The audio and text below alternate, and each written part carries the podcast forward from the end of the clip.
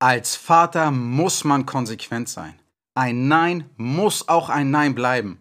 Sonst tanzen deine Kinder später auf der Nase rum. Oder kann ich auch mal fünf gerade sein lassen? Ist das vielleicht sogar besser? Wann das eine gut ist und wann das andere, oder was der Unterschied zwischen Konsequenzen und Strafen ist, das alles und noch mehr erfährst du in dieser Folge.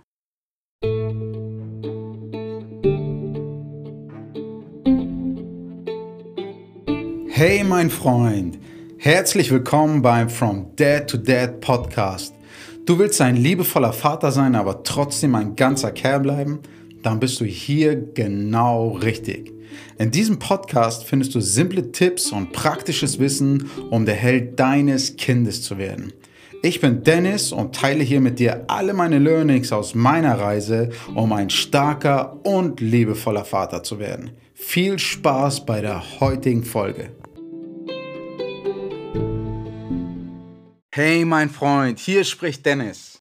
Heute geht es darum, ob du als Vater konsequent sein musst oder nicht. Was das eigentlich bedeutet und welche Folgen dein Umgang mit diesem Thema für dein Kind haben kann. Versuchen wir erst einmal zu klären, was konsequent sein bedeutet und was Konsequenzen überhaupt sind. Stell dir vor, du sitzt mit deiner zweijährigen Tochter am Esstisch.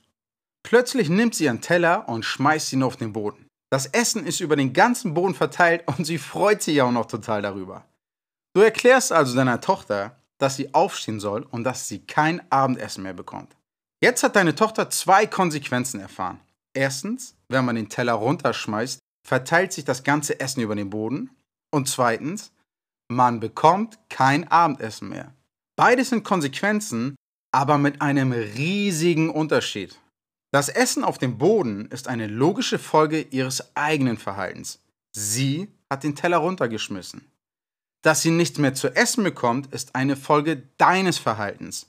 Du hast es ihr verboten. Das erste ist eine Konsequenz.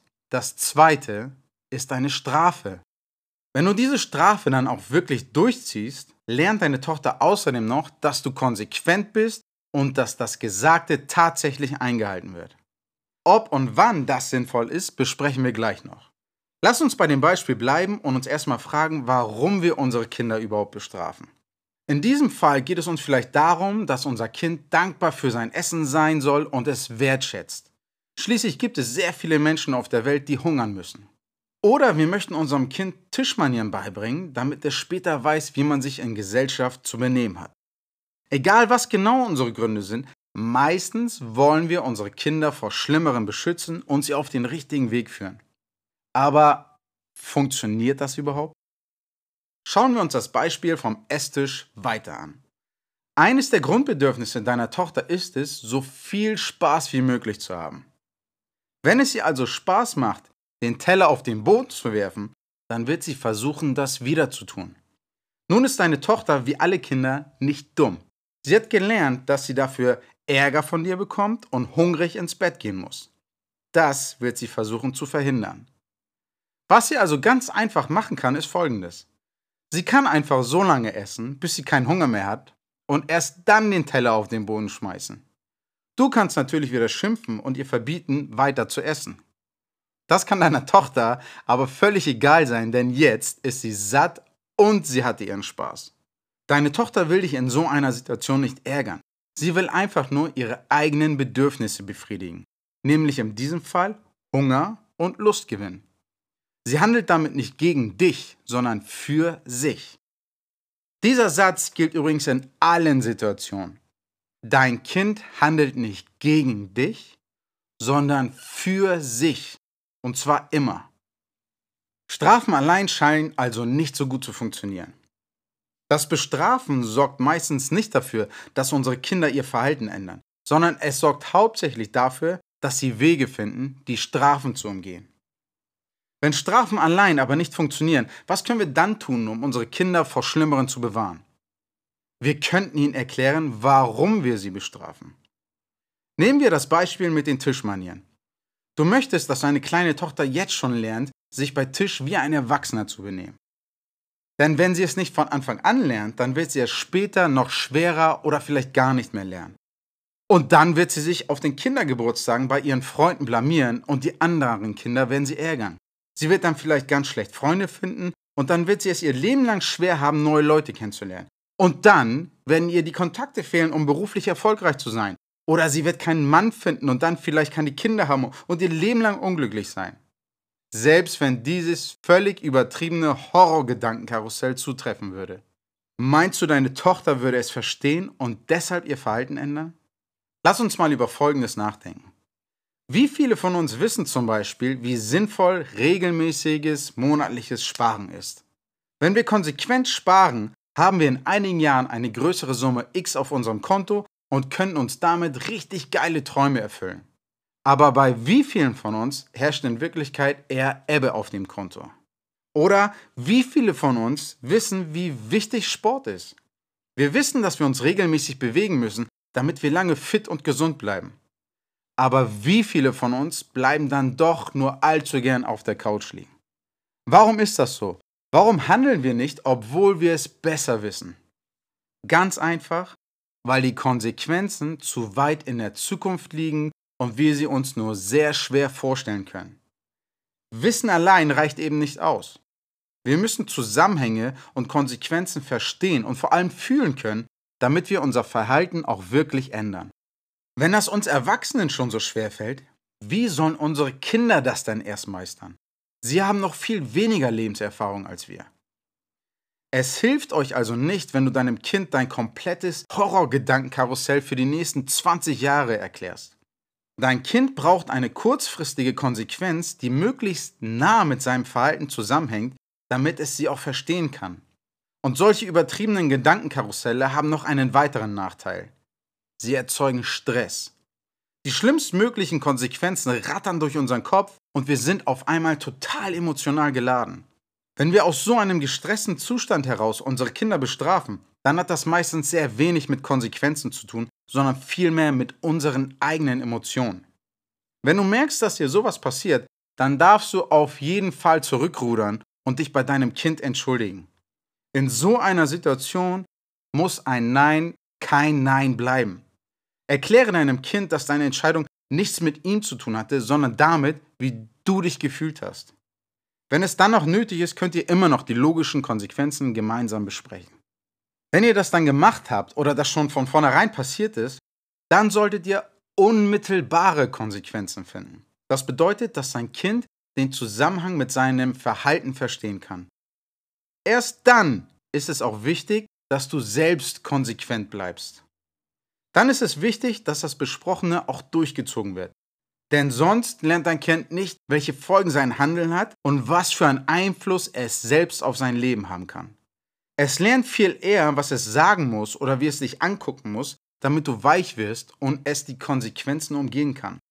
Oder es lernt gar nichts und ist einfach nur verwirrt, weil du in deinem Handeln für dein Kind unberechenbar bist.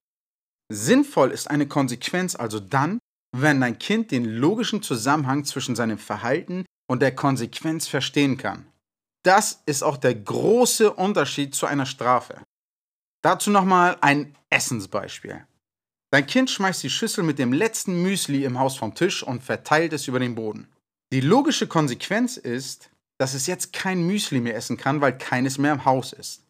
Eine für dein Kind nicht nachvollziehbare Strafe wäre es jetzt, wenn es deshalb auch nichts anderes mehr essen dürfte. Und nur durch nachvollziehbare logische Konsequenzen wird dein Kind sein Verhalten langfristig auf gesunde Weise ändern. Wenn das alles für dich neu ist und es dir noch schwerfällt, zwischen Konsequenzen und Strafe zu unterscheiden, ist das völlig normal. Mit der Zeit wird dir der Unterschied immer klarer werden. Die wichtigsten Voraussetzungen, um zwischen den beiden zu unterscheiden, sind, dass du dein Kind gut kennst, dass du ihm vertraust und es respektierst und dass deine Entscheidungen auf Liebe basieren. Denn egal, was dein Kind ausgefressen hat, am Ende solltest du es immer mit deinen Worten und mit deinen Taten wissen lassen, dein Verhalten jetzt gerade finde ich total zum Kotzen. Aber ich liebe dich immer, egal was du anstellst. Lass uns nochmal das Wichtigste zum Thema logische Konsequenzen zusammenfassen. Erstens, versuche deinem Kind nicht irgendwelche Horrorszenarien aus den nächsten 20 Jahren zu erklären, die wahrscheinlich sowieso nicht eintreffen werden. Nutze vielmehr deine Kreativität, um deinem Kind altersgerecht, unmittelbare und nachvollziehbare Konsequenzen zu erklären, die es auch verstehen kann. Zweitens, Je direkter die Konsequenz auf das Verhalten folgt und damit zu tun hat, umso leichter kann dein Kind sie nachvollziehen. Drittens. Ziel Konsequenzen durch. Wenn du etwas ansagst, was du nicht durchziehen kannst oder willst, verwirrst du dein Kind nur. Oder es lernt, wie man so schön sagt, wie es dich um den Finger wickeln kann. Viertens. Punkt 3 gilt nicht, wenn du Entscheidungen aus einer stressigen oder emotionalen Situation heraus getroffen hast. Dann darfst du gern zurückrudern und dich bei deinem Kind entschuldigen. Fünftens. Trenne das Verhalten deines Kindes von seiner Person. Mach ihm klar, dass du es liebst, egal was es tut. Auch wenn du sein Verhalten jetzt gerade nicht in Ordnung findest. Sechstens. Verlasse dich am Ende immer auf dein Bauchgefühl und entscheide mit deinem Herzen. Es ist dein Kind, kein Soldat. Also Super Dad. Wir haben heute herausgefunden, dass Strafen allein nicht funktionieren. Und wir haben festgestellt, dass unsere Kinder nachvollziehbare und logische Konsequenzen brauchen. Denn nur wenn sie die Folgen ihres Verhaltens verstehen, werden sie es in Zukunft auch ändern wollen. Wenn unsere Kinder nun nachvollziehbare Konsequenzen brauchen, um ihr Verhalten zu ändern, sind dann Strafen überhaupt noch nötig? Naja, doppelt hält besser. Schaden werden sie also wohl nicht. Oder doch? Wenn du wissen willst, was Strafen eigentlich sind und was sie bei unseren Kindern auslösen können, dann höre in die nächste Podcast-Folge und folge mir bis dahin auf Instagram. Ich freue mich wirklich mega, dass du diese Podcast-Folge bis zum Ende angehört hast.